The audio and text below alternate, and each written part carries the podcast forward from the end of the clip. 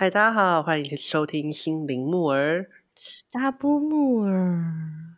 大家好，我是有品质的持家芦荟嗨，我是享受当下快乐的直君。啊，享受当下快乐的子君，今天你的名字很不一样哦，是不是有什么？我要呼应我们的主题啊。好的，那我先讲我的主题，然后再来问问看你的名字到底跟这主题有什么关联？好了，没问题。今天我想讲的主题是如何自我改善跟找到最有品质的生活。诶听起来就 嗯，好像不是很简单，但其实这个今天讲的这个概念呢，是我要用断舍离的概念来说哈。啊，断舍离蛮常听到的。对，那所以你的名字跟今天我们讲的主题到底是有什么呼应呢？我觉得我就是在回应我一个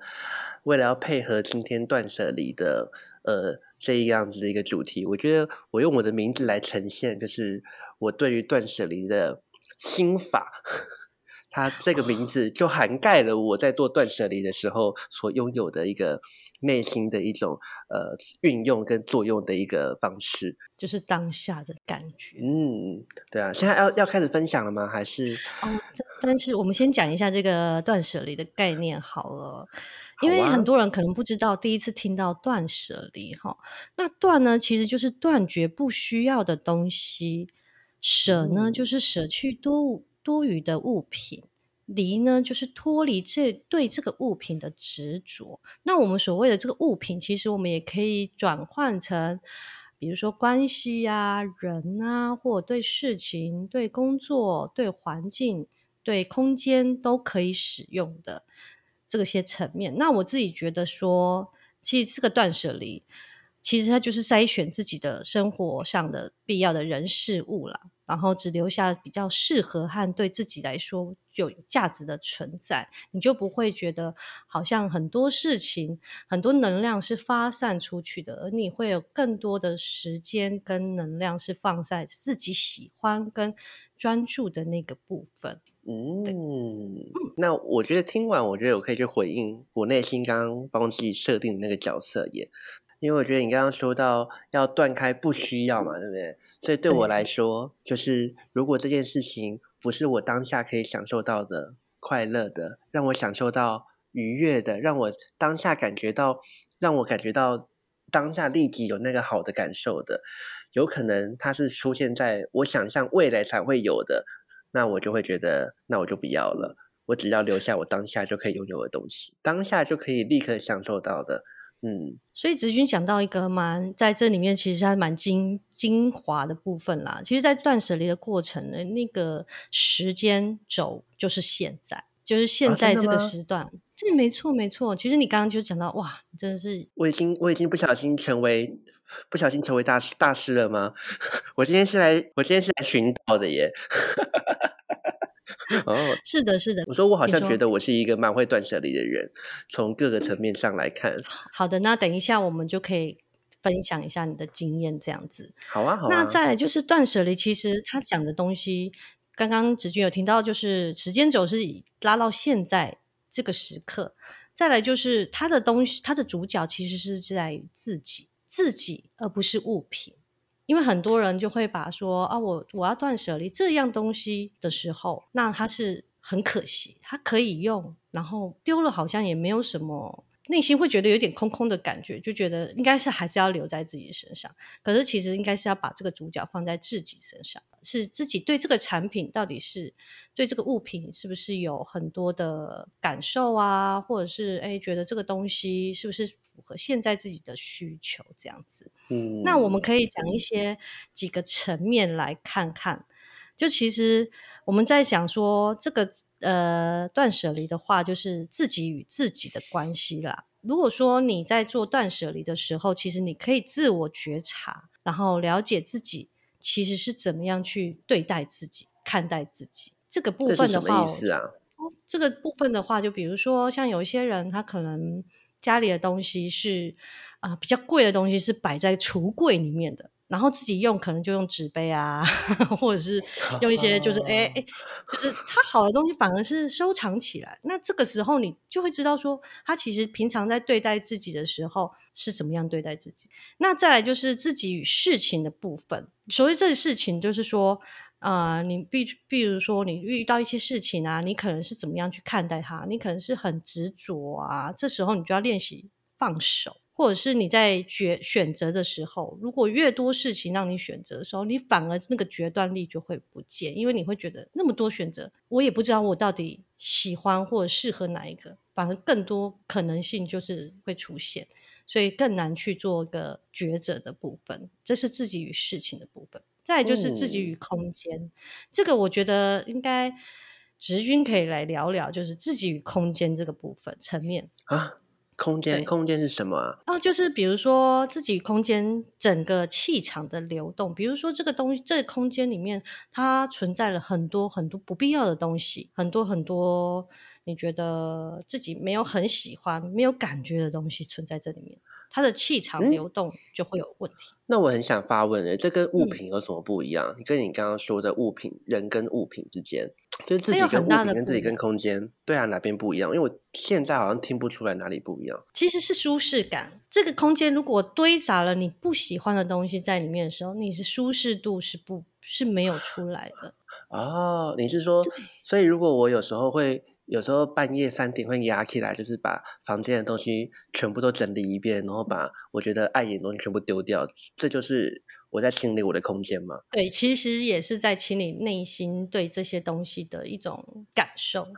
因为这些东西你可能回到家你会觉得啊，这些东西看着就累了。有没有就是一种感受？可是我是回到家就哦，好放松哦，这里好舒服哦，这是两种感受。哎呦哎，可是如果有些人他是针对什么都不做感觉到舒服的，可是他环境其实让他觉得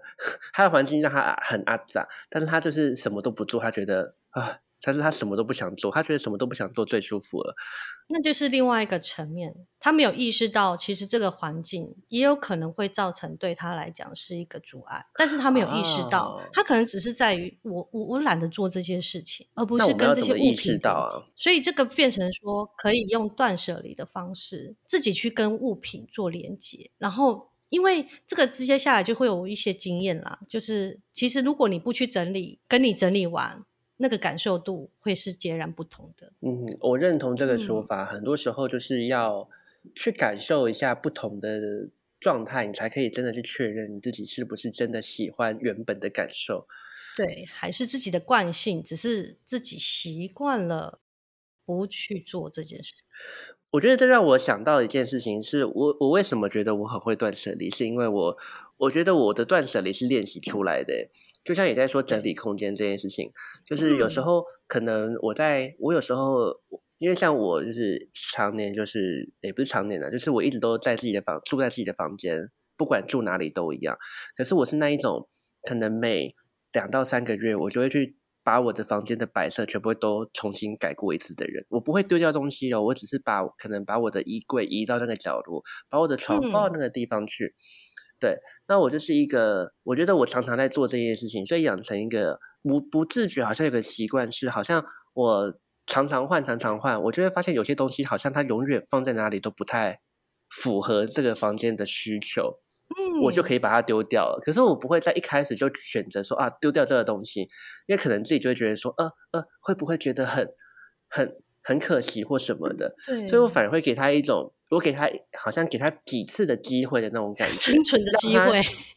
生存的机会，对啊，不然我觉得一开始丢掉他，我连我都会觉得有点可惜。但如果我真的给他三次机会生存在在这个空间里，但他到最后都没有显现出他的价值，我觉得那你就真的应该离开我了。对，我的感觉是这样子啊，上一照，因为我我在我在整理衣柜的感觉也是这个样子，这个可以讲吗？这个等一下我们再 说好了，因为衣柜比较像是自己跟物品啦，就是接下来我要讲的自己跟物品的部分。其实这个在讲的是是说，你越多的选择，这是的，这是对我自己来看法啦，就是越多的选择，反而会越需要花时间去取舍。比如说你衣柜这么多东西，你在穿这件衣服的时候，你还会觉得说，大家穿这件好还是穿这件好？还是穿这件好，还是穿那件好，而且还常常会觉得说，哎、我衣柜是不是没有衣服啊？其实其实很多，就是你代表嗯说你其实、你已经没有办法去取舍了，然后它放在那边，你其实也没有办法再拿出来用。但是如果你不用，又会觉得好像哪里不太对劲，因为可能很贵啊，那衣服都不穿也是很浪费。所以其实是自己跟物品之间的部分，所以你可以在、嗯在这个部分给多聊聊你跟衣柜的关系。因为我觉得我没有像真正很断舍离的人这么在乎空间的使用率，就是这有可能是我自己听到的或是认知的。我觉得好像呃，在做断舍离的时候，我们会希望就是把把空间留给真正有在被使用的东西或物品上面嘛。对啊对，啊，那像衣服这件事情，因为衣柜就是占据，可能会占据到我们房间很大的空间。但因为我自己是本身买衣服买很多的人啦，对啊，但就是，所以我势必要丢衣服，不然我每次不丢衣服，我的衣衣柜可能就会爆炸炸。没错，我一样。我觉得，但我我不是那一种，老实说，我不是那一种说丢就丢的人。很多人看我说丢就丢，但是因为我常常在做这件事情，我会，我也是过个一季，我可能就会开始来整理我的衣柜。那我会做的事情就是，我我觉得我的心，我觉得我的心态好像跟刚刚在换房间的感觉是一样的，因为我每次要嗯丢的时候，我都会。如果今天这个衣服是我第一次觉得我好像我会去审视说，哎，这是比如说我每三个月、四个月丢一次衣服，或半年丢一次衣服。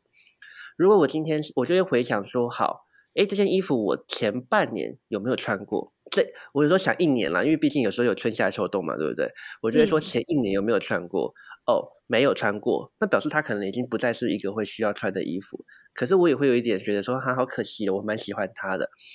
然后我就把它留着。我会等下一次要断舍离的时候，如果我发现这是我第二次发现它都没有被使用到，我就会直接把它丢掉。就是我会给自己一个缓冲的空间。这个我可以延伸一下嘛？因为其实我在嗯跟你一样，就是会给他一次机会，就是如果在一年我再没有穿你的话，哎、就可能你是我现在的首选要送走的人。对，然后我就是第二年的时候，我会穿他一次，我反而会先穿它一次，哦我要知道我为什么不喜欢你，我为什么想要跟你离那别。但是你帮他找借口啦，我就没有，我就是比较，我就是随心所欲，我就是发现我没有穿它，我就真的把它丢掉。对，但是因为我们就是对这个东西一定是有什么执念，所以我就觉得不行，我跟你在最后一次再给你一次机会，我穿你出去，我看看感受到底发生什么事，就会发现。那我哦觉得那一次不算好不好？我说的有穿到嗯是这一年真的有在穿它，而不是穿它一次的那种感觉。对对对，但是我嗯那我后面那一次穿的原因，是因为我想要知道我为什么不喜欢它。那你后来发现吗？对我就会发现哦，原来是这个点。好，我愿意放你走。我通常都是是这样，那我觉得你根本就不需要那一年呐、你只要当下穿穿看，你就知道到底要不要离开它了。也 有也有曾经万中选一，有曾经有一件我真的后来你说留下来过了吗？对，因为我嗯发现它有其他的搭配方式，其他的搭配好配方式像是你驾驭不了跟驾驭得了的东西，你会把它留住或离开它。但我觉得我有另外一个，有时候会让我的衣服离开我一个很好的原因嘛，就是嗯我会觉得我后期在做衣服的断舍离，我都会找我的朋友来我家，就是找那个可能可以接手的朋友来我家，然后就是让他穿穿看，因为我会觉得，如果今天是要把它丢掉，会觉得很可惜；但如果今天是把它送给一个更适合穿它的朋友，我就会觉得他没有离开我，他的精神好像就是被流有传出去的，我就会觉得哦，他他，我就会继承人。我就很开心的让他离开我的衣柜。所以我觉得有时嗯候是、会不会是那个你要离开那种感觉不是很好，因为我觉得像我、嗯像我们这种像我是五号人啊，我就很会创造仪式感的人。有时候我就是让离开这件事情也有一个很快乐的感觉，我就会觉得好像这个离开没有没有像我想象中的这么的有这么多负面的情绪夹杂在里面，比如说会、嗯嗯会觉得会会不会后悔啊，会不会舍不得啊什么的。对，这个这个是我们可以用的方式之一啊。那再来就嗯是自己跟关系，就是比如说你周遭的人，你的朋友或者是其他的人际关系。其实必要的人际关系，如果能把时间跟用心对待身边每个重视的朋友跟家人，是一个很好的。我真的觉得人际关系是最需要断舍离的，在现在这个对啊，因为真的太现在这个时代，没错，现在认识人真的是，你就算不认识他，你也要假装认识他。我的意思是，就是因为现在的尤其是通讯平就是软体啊，交友对交友软体对啊，对啊，就是有很多交流平台。就是其实你可能跟他不熟，可是在网络上你们是朋友，可是现实当中你们可能没有这么的熟识。close，但是，嗯，对，但是但是你不能不认识他哎，我觉得这方面我好需要哦，好需要断舍离哦。他会不会听到这听到这个 pa 听到 podcast 的人就 开始担心？大家就是举手说，我也是，滑半天，然后一直在看一些啊，这他是谁？我之前也是 这样，然后就是我现在比较害怕是认识我的人了。对啊，然后因为其实之前我也是有这样的困扰，就是我花了老半天，这个小孩我也从，嗯我想说这到底是谁？为什么他会出现在我的 FB 上面？然后好几好几个都是小朋友的照片，然后根本不知道这个人到底是谁，然后我也不知道怎么删，然后我也不知道怎么跟他互动，因为我不知道是 谁，所以我只知道那些小孩，所以我也会让我觉得，哎，其实那么多的人在你的平台上面，其实你会更不知道说怎么去跟他互动，或者是嗯，了解他们。可是我觉得这牵扯到一个问题耶，因为很多人都嗯会跟我反映说，哈、可是把别人删掉好像很不礼貌。我觉得这是台湾人的一种一种对对他人友好的方式。哎，我觉得我很想提倡这件事情，就是还好吧，因为我觉得有人删掉我，我对啊，我觉得有人删掉我，我不会觉得怎么样啊。为什么被删掉就要觉得好像两个人的关系就会变得不好？一直以来就是台湾台湾给人的感受是每个人的关系都是要保持在友好的状态，所以会有这样子的一种嗯社会的观念植入吧。我自己的观念是啦，我觉得如果一个跟我平常都很好的朋友，他突然把我删掉了，我觉得那我对我来说，我发现的事情是，那应该是我们两个之间有一些我没有发现的冲突或是议题，所以他选择做个动作来删掉我。但如果是一个很久都不去联系的朋友，基本上是点头之交的朋友把我删掉，其实我没什么感觉啊，我会觉得呃，可能是他的他想要在他的社群软体上面就是留有就是最精简的人数或什么的，所以我好嗯。像我比较能去理解别人想断，我觉得我可以去做断舍离，一个很大人际断舍离很大的原因是因为我觉得我好像可以，我先学着去接受别人有断舍离的需求这件事情。嗯，当你接受的时候，你就可以也接纳自己，也可以这样做，也不会给自己太多的批判，这样子。我觉得这个是一个很好的看见了，就是跟刚刚讲的自己跟自己的觉察，在你在断舍离的过程当中，你会发现自己为什么不舍这个东西，为什么要执着这个东西。可是你其实不是把力气花在对的人身上，你会把它花在就嗯是其他人跟你比较没有 close 的人。其实这样子反而就是不是真正对自己有健康的状态。可是我觉得现在好像有一群人很厉害耶，他们就是知道自己无法做断舍离，所以他们就让也不是，我是说，比如说在人际这一块，比如说社群软嗯体这一块，他们很知道自己没有办法做断舍离，所以基本上他们会做一个很严格的筛选，所以你会发现有些人可能在他的 Instagram 啊或是 Facebook 上面，他的朋友数非常的精简，因为他只接受他真的认识而且是很不错的朋友才会让他加他的 Instagram。我觉得这是另外一种做法，就是让他为了不要让自己需要一直去面对无法断舍离的情况，所以在创嗯在找入这个东西的时候，他就做了非常多的呃非常多的审核的关卡。这是不是也嗯是一种可以变相断舍离的方法？其实它其实你刚刚讲的这个就是“断”这个字，在“断”这个这个部分，就是在讲你刚刚说的断绝不需要的东西。其实这是里面哦很重要的一个概念。你不要去丢东西之前，你至少要知道说这个东西是不是你需要、你必要的。不要把垃圾放到家里面来，就不需要丢垃圾了。对，所以这是“断”的这个字，它其实该恍然大悟哎。哎，真的耶！对，其实就是在你前面的时候，其实有很多的筛选的过程，它是需要去做的。所以你这样一讲，我会觉得断舍离听起来是一个词，但其实是就真的像你刚刚，它真的是三个概念，而且我会觉得好像每个人你可以去知道你要如何。我觉得你可以去找到自己的弱点，跟来决定你要在哪个部分强调断，还是强调舍，还是强调离。因为我觉得，比如说，我是一个像我是一个对于舍这件事情，舍这件事情比较没有太多障碍的人，所以我好像就可以有时候可以不用那么在乎断不断这件事情。我可以很，我可以让很多东西进入，但是因为我对于舍这件事情跟离这件事情很轻松，所以我就不用那么的强调，好像我要断掉很多东西。但如果你今天是一个对舍跟离很很没有办法的人，那你就一定要在你就要在断这件事情上做的比别人更仔细一点点。对啊，是不是这个样子？其实很多就是收纳术，其实在讲的是收纳这个东西。其实，在断舍离的话，它其实强调的并不是收纳。并不是说你要把什么东西归好啊、整理啊什么的，它反而是去检视你真正对于东西、人际或者是关系之类，一开始你就可以去审核。去筛选这个过程，嗯，所以我觉得这个是一个很好的概念，可以分享给大家这样子。好有意思。那当然，我们刚刚讲的东西都是比较像是呃知识上的东西，我们还是要运用在我们的生活上嘛，也讲了一些经验。那我们现在还要讲一个，就是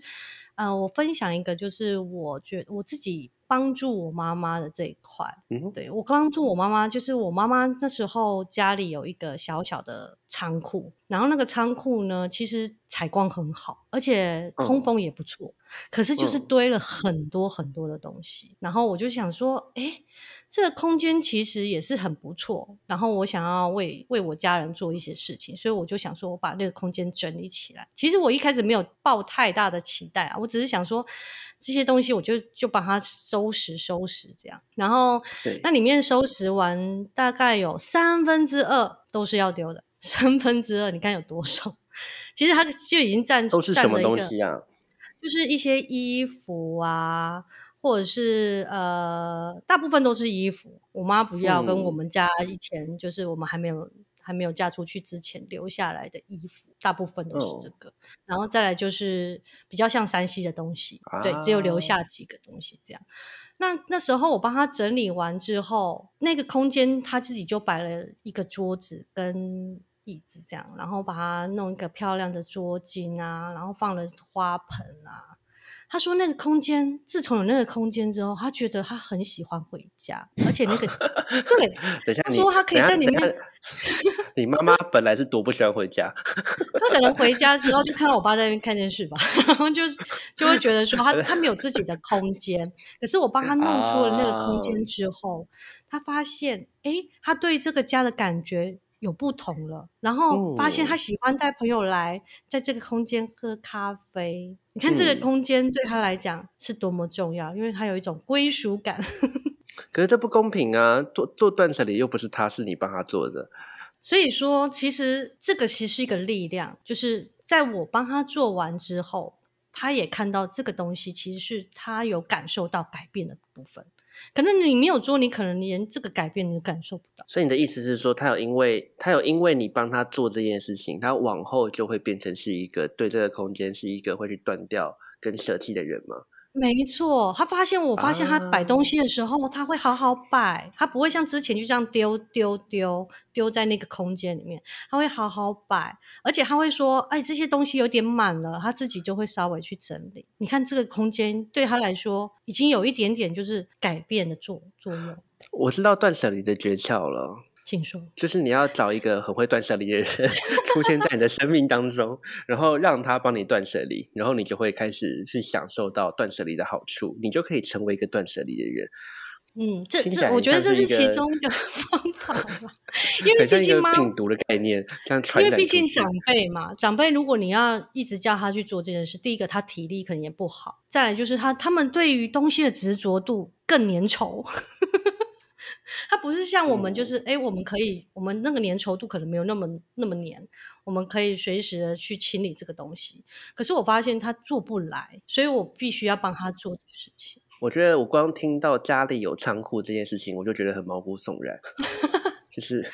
因为我完全不会希望我的空间有仓库这个概念，就是怎么会有仓库这种概念呢？就是，所以我觉得从这一方面，可能就是我对于这件东，对于这个东西的想法，我可能就是在断这件事情上做的很好吧。我觉得，对，就是我，因为我像我就是在自己的空间里，我是基本上不会放仓库这种东这个空间。所以有仓库的人也会觉得，嗯，你竟然没有仓库？可是因为就是就是因为我没有仓库，所以我每次要买东西之前，我会去想我要放哪里啊，没地方放，我就不会买啦。可是如果我有我我我，如果我真的有需要，我就要在家里创造出属于它的空间，我才会去买它。所以我觉得没有仓库，没有仓库这件事情，就是让我可以很断这件事情。我觉得在我的生存生活空间里面，我没有创造太多收藏收纳空间，可能就是因为潜意识要去做到断这个感觉吧。嗯，是吧？对吧？按照断舍离的概念来看的话，是就是三个都要做，三个都要做，因为它其实是一个过程啦。其实你做完前面两个，其实后面那个就会到达那个境界。你对于物品的那个执着度。那这个其实我们想要分享给别人，那就是再来就是方式嘛，方式要怎么做？我们可以提供几个方式。刚刚你提供的方式也蛮不错的。那我再提供一下，就是在断的时候，就是你在淘汰衣服。那淘汰衣服的时候，你有时候会觉得说，我不知道我要淘汰哪一件。有一个方法，我觉得还不错用，就是因为我自己喜欢购物，所以我就觉得我一直在丢，我没有买，我觉得我手好痒，所以我就会想说。干干脆就全部摆出来，重新摆出来，把我想要丢的衣服，觉得很少在穿的衣服，全部都摆出来，然后像个卖场一样。然后我这边就是有一些可以买这些衣服的钱，但是刚好会有两三件，我就是买不了。这时候我在重新购买的状态，我就会知道说啊。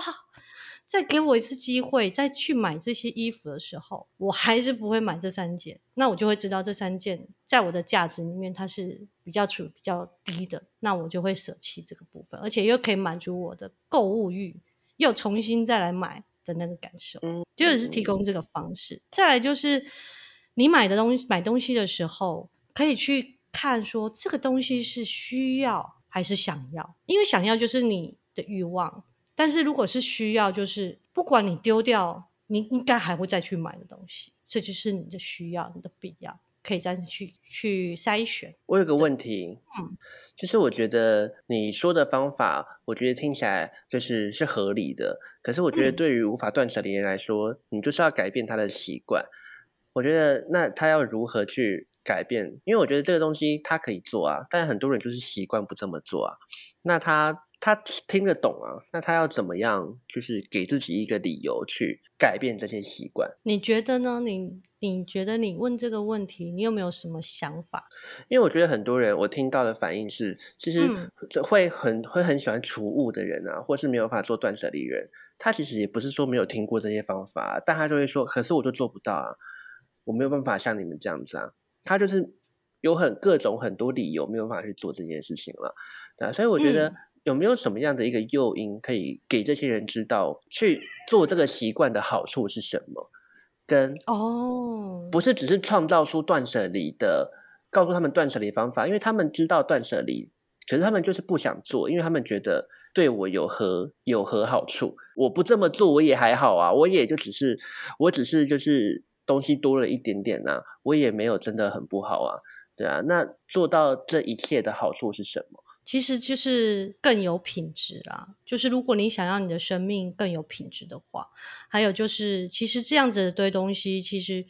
你等于是，如果说你是租房子好了，你其实是花了，比如说你放了一。两瓶的东西在这边，你其实是花了这两瓶的租金去租了这个地方，给这些你不需要用的东西。嗯，对，这就是一个诱因啊。如果你今天你需要花两瓶，每个月都你要花两瓶的钱去给这些东西放东西，你会不会觉得它就是个诱因啊？我觉得这要从小培养哎，因为我觉得你这样讲好像很有道理，可是大家在付房租的时候又不会去想到这些隐含成本。所以我想到，我以后从我以后小从小，我就要给我的小孩子的房间，我就要跟他收租金。如果他堆废物，我就要跟他收租金。对啊，如果你都你都有效的，你都有效的使用，我不管你。但是你开始丢堆放一些不需要的东西，我就要按照你放的多寡来跟你收，来扣你的零用钱，或者跟你收租金这件事情。我觉得从小就要培养这个概念，不然大家好像都不会去知道说啊，我在浪费我的空间的，我让我堆不好的东西，不需要的东西，就是在浪费空间的。呃，就是租金这件事情，我觉得因为我自己付租金，我也不会感觉到我好像在浪费我的租金，因为你每你每个月都在付，你就习惯了。对，所以我觉得要从小培养。你刚刚其实也有讲到一个重点了，就是如果今天他没有意愿的话，你跟他讲再多都不是诱因。嗯，如果他今天没有想要改变，他觉得他的空间很好，他很舒适，这些物品他对他来说，对他一一点压迫感都没有，他觉得反而嗯。我觉得拥有这些东西，其实它这个这里面的概念，其实他也没有叫你一定要把所有东西都丢掉，而是重新找回你跟这些物品的连接，你就会知道那些东西到底是陌生人还是好朋友。对，我我觉得从我的概念来看呢，我觉得我要跟这些人对话的话，我会想要表达的事情是，我觉得你。丢衣服这件事情，它只是一个很微小的一个状态。你可能会觉得不丢跟丢与不丢对你的人生没有差别，对。可是它其实就是在养成一个潜意识的习惯。你就我就会发现说，如果你今天是一个就是对于家里面有多余物品你都不会去做断舍离的人，其实返回来看你的生命，就会发我会觉得回去看你自己的生命，你可能会发现你的生命里面真的花了非常多的时间在做很多其实没有必要的事情。或是你有很多已经不再需要的人事物，都一直出现在你的生命当中。可是这些东西都是有重量的，它它就是会形成一定上的压力，让你没有办法在呃自己在想要去创造新的事物的时候，让自己有力量，或是有感觉到喘息的空间，可以去做这些事。所以我觉得它好像不仅仅只是反映一个当下，可能你对一个东西的。物品的执着而已，它好像在反映的是整个对生命的一种态度。哎，对，生活上的一个状态也是。因为其实你你想看，如果说你的生生命当中堆积了这些东西，不管是在工作的场所或在家里，对你来说，它就是一个你能量放在哪里的状态。这样，嗯嗯。如果它是原本就繁杂，就是很多你。自然而然，你就已经习惯那种繁杂很多的感受，你也不会去想要把它精简简化，然后让自己有一种喘息的空间。习惯真的是一件很可怕的事情，每个人都会的。一个超能力吧，我觉得你习惯了什么，你就会成为什么样的人。嗯，所以我现在就是呃，想要跟大家讲说，清空不必要的，才有时间与空间留给真正想要的。放手是如何在这个世界里放松的第一步。你真的想要放松吗？还是哦，我好喜欢这句话哦。放手是在如何在这个世界？放手是如何在这个世界里放松的第一步，就是你刚刚说的串息。你一定要先放手，就是会让你开始有放松的感觉。很多人应该说，很多人是没有意识到自己压力很大，是因为自己的紧握不放。对，那希希望说这一集能，就是提供给观众朋友一些想法跟启发跟收获。好的，那我们这集就到这边喽，希望大家会喜欢。谢谢，嗯，谢谢如慧的分享，拜拜。